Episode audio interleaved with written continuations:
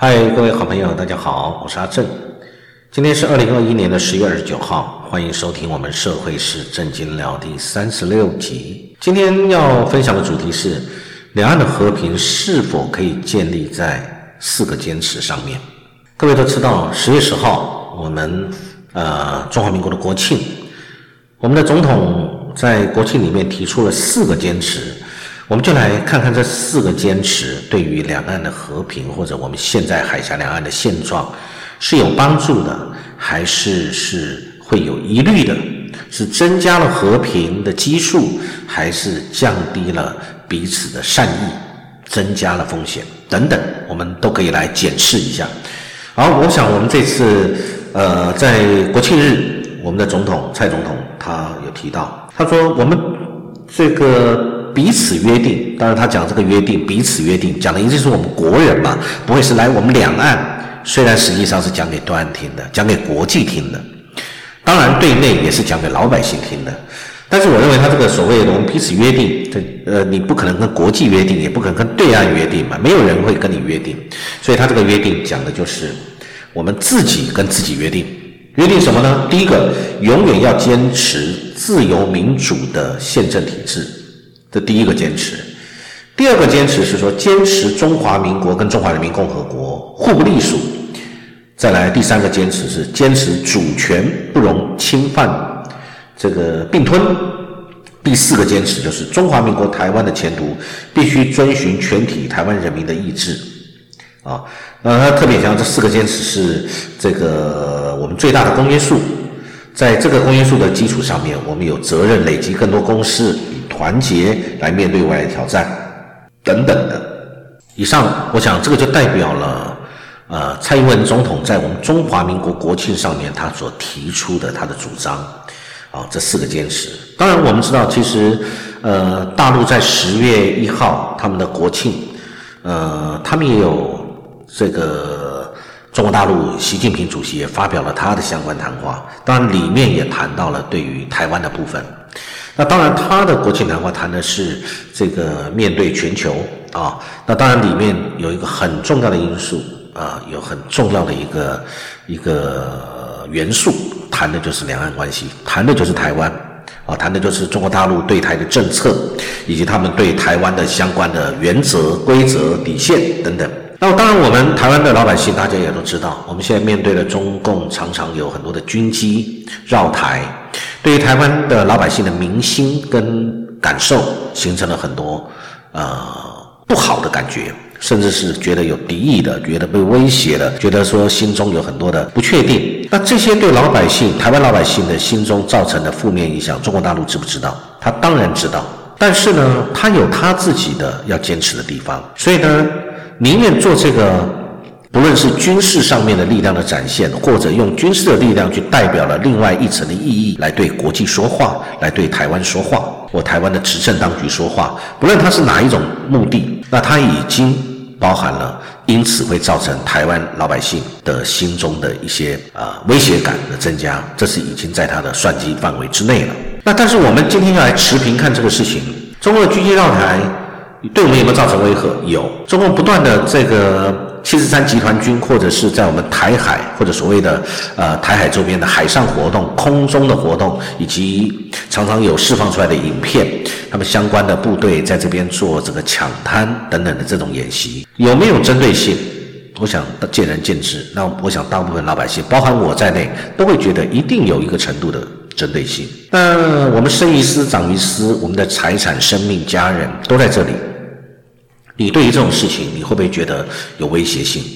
一定会，这是非常合理的情形。但相对的，在有关台湾比较属于呃蓝营来说，这个立场上就会比较尴尬了，因为。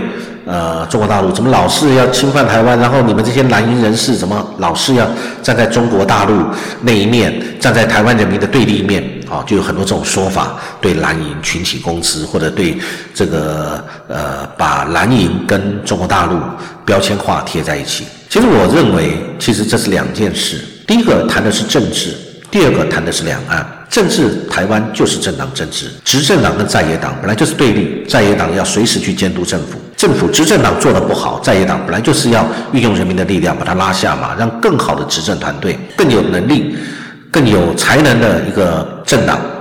他有很多的精英，他有很多的人才，他有很多的理念，他对福国利民，对于老百姓会有更好的这个想法。比如说年底的我们的四项公投，这就是一个检验，因为很多老百姓他并不赞同的这个我们缺电，那么核电其实它也有一定的程度的安全性，为什么要全部禁掉它呢？早教啊等等，其实我们都会有很多的这个这个老百姓有不同的意见。那在野党本来他的职务就是他的天责，就是要监督执政党，这是政治面。那但是呢，我们海峡两面、海峡两岸有我们自己的问题跟我们自己的矛盾，这个是的确存在的。其实两岸之间是什么关系？从以前以来就一直有讨论。那从历任的总统，从呃李登辉总统的时候接受这个德国之声那个时候的访问，就谈到了是。特殊的国与国关系，虽然很多人不认同他，但是他曾经有过这样的主张。后来陈水扁总统那个时候呢，他对台湾跟大陆，他讲台湾中国一边一国，引起了两岸很大的纷争。到了马英九总统执政的时候呢，他是依据中华民国宪法，两岸互不承认主权，但是也互相不否认对方的治权。啊，以九二共识、一个中国各自表述的原则下，让两岸彼此关系升温。而且期待彼此血缘关系没有因此被割断，然后呢有很好的一个互动的一个呃一个一个过程，而且也延续了很多年，在两岸功不可没。那到了蔡英文执政的时候，当然这一次在今年的二零二一年的十月十号，他就讲中华民国跟中华人民共和国互不隶属。我觉得很多老百姓，很台湾老百姓，当然也支持这个看法，说我们本来就互不隶属。啊，那我觉得这个要从几个层面来看。第一个，互不隶属是指说我们完全没有任何关系，台湾就是一九四九年以后才诞生的吗？最近不是有这种讲法？那这个我相信很多人会质疑，那我们的祖先在哪里？我们一九四九年以前呢，突然之间历史断片了，我们的祖先不见了，我们的血缘，我们之前的亲情、脐带关系不见了。这怎么回事？啊，这是一种人会这个对于我们的呃以前的历史，我们会质疑。那但是你说一九四九年以后才有台湾，这个我相信很多人都是不承认的，也不认不是这么认为。那你说有很多人认为说啊，我们两岸是一家。两岸是同一个国家，我想现在的民调也不是这样子，这也是事实。那我觉得最大公约数是中华民国，在一九四九年以后到了台湾，然后我们在台湾享有我们对于台澎金马的治权，但是我们没有放弃我们对于中国的主权。只不过现在中国站在我们的立场来看，中国大陆现在的主权是我们的，但是治权现在是属于中华人民共和国的中国共产党在统管。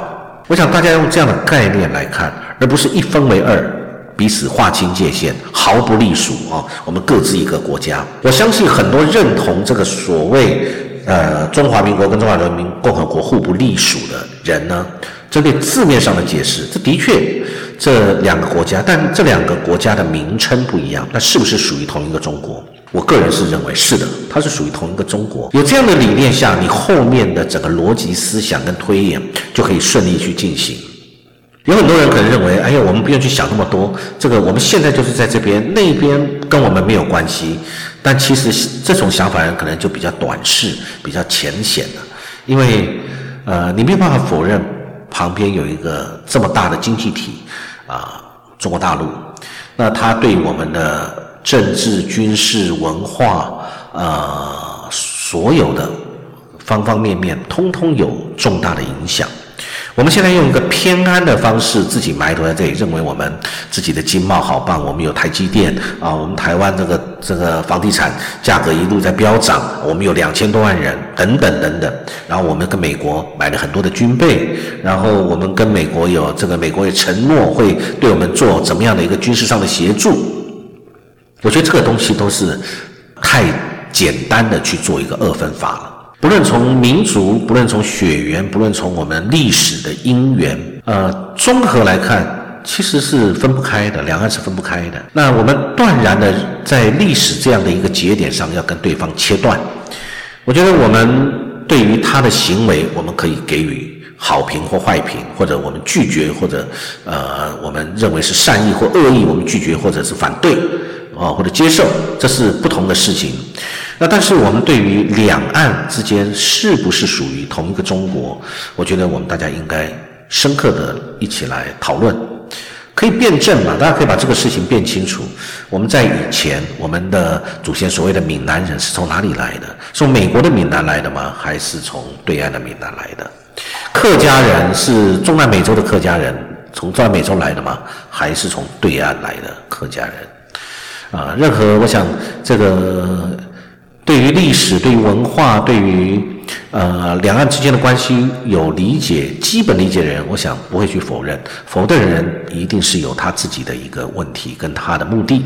现在有人说，两岸其实没有什么沟通管道，因为沟通管道都中断了，所以现在的沟通都靠美国。所以现在是美中跟美台之间有这样的关系。那明明我们是有一个呃共同的祖先、共同的血缘、共同的这些很多共同的经济文化。脐带关系、血缘关系，我们为什么一定要透过美国在我们中间？那是因为中国大陆有让很多台湾人民不放心的地方，这也是事实。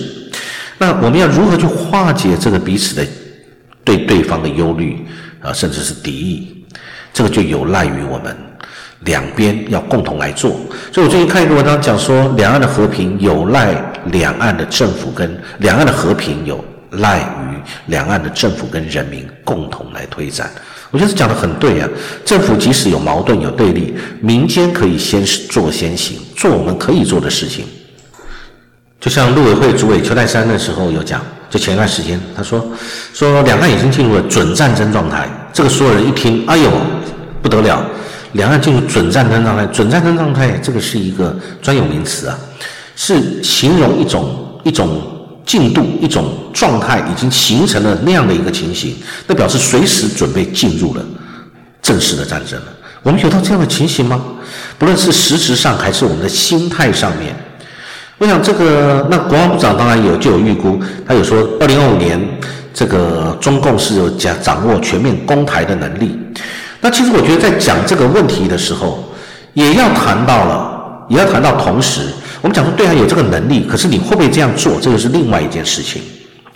嗯，当我们在讲说二零二五年中共将掌握全台攻全面攻台能力的时候，但是同时呢，这个在辛亥革命一百一十周年讲话，中国大陆的习近平他在讲说和平统一最符合包含台湾同胞在内的中华民族的整体利益。那当然，他对于台独，所谓台独跟外部势力，他也有喊话。他说：“你们不要低估中国大陆的决心、意志跟能力。哦，决心就是决心，心理的力量；意志就是我持久，跟能力是实际可实现的真正的一个力量。”呃，当然，习近平并没有提这个会呃武统，但他有讲过。这个和平统一最符合，所以他们有没有这样的能力，那是一件事。但是，但是他的嘴巴讲的是，我们需要啊，我们会以和平统一为最符合两岸同胞的整体利益。那美国呢，一样啊，美国也是口惠，嘴巴告诉我们说他会对我们做最大的支持，会保障我们的安全，那同时要买很多的武器，不是如此吗？那我们这个不断的编列预算以及特别预算。来购买武器，为了要自保。当然，我对于我们国防必要的建军，我绝对支持。那我们要谈的只是说，大方向上面，我们是不是要把对岸当做一个准敌人，然后我们彼此已经进入准战争状态这样的情形来看待？啊，呃，我想这个都是大家心中的想法吧。有人这么说哈，我是觉得蛮赞成的。他讲说，我们虽然叫中华民国，对岸叫中华人民共和国，但这两个其实都是一个政府的治权。那不要把它称为国家，真正的国家只有一个，那个叫中国。所以我们都是属于同一个国家，那个国家叫中国。啊，那这个只是说统一，呃，这个中国在两岸不同的治权在统治之下，在统一之前，中华民国政府治权我们没有办法给予中国大陆。那对岸的中华人民共和国的政府，它的治权不给予台湾，彼此互相尊重，讨论未来该怎么去走这条路。我觉得这个不应该是最好的道路吗？是不是对于两岸在有这样的一个政治的态度，跟我们彼此的善意，跟彼此的历史民族的血缘之下，可以去用心考虑接受的？那对于一些华而不实或者常常一些比较耸动的一些言论，尤其出自于执政政府的口中，我觉得要谨慎，不要对老百姓给了很多主观的自己的一些看法跟建议。呃，即使我们基于保卫自己的一个立场，我们是不是也应该给老百姓另外一方面的资讯？现在是一个自由的时代，言论自由，大家都可以有自己的选择。那么，但是我们要把正确的思想跟大家来分享，由老百姓自己心中来做最好的判断。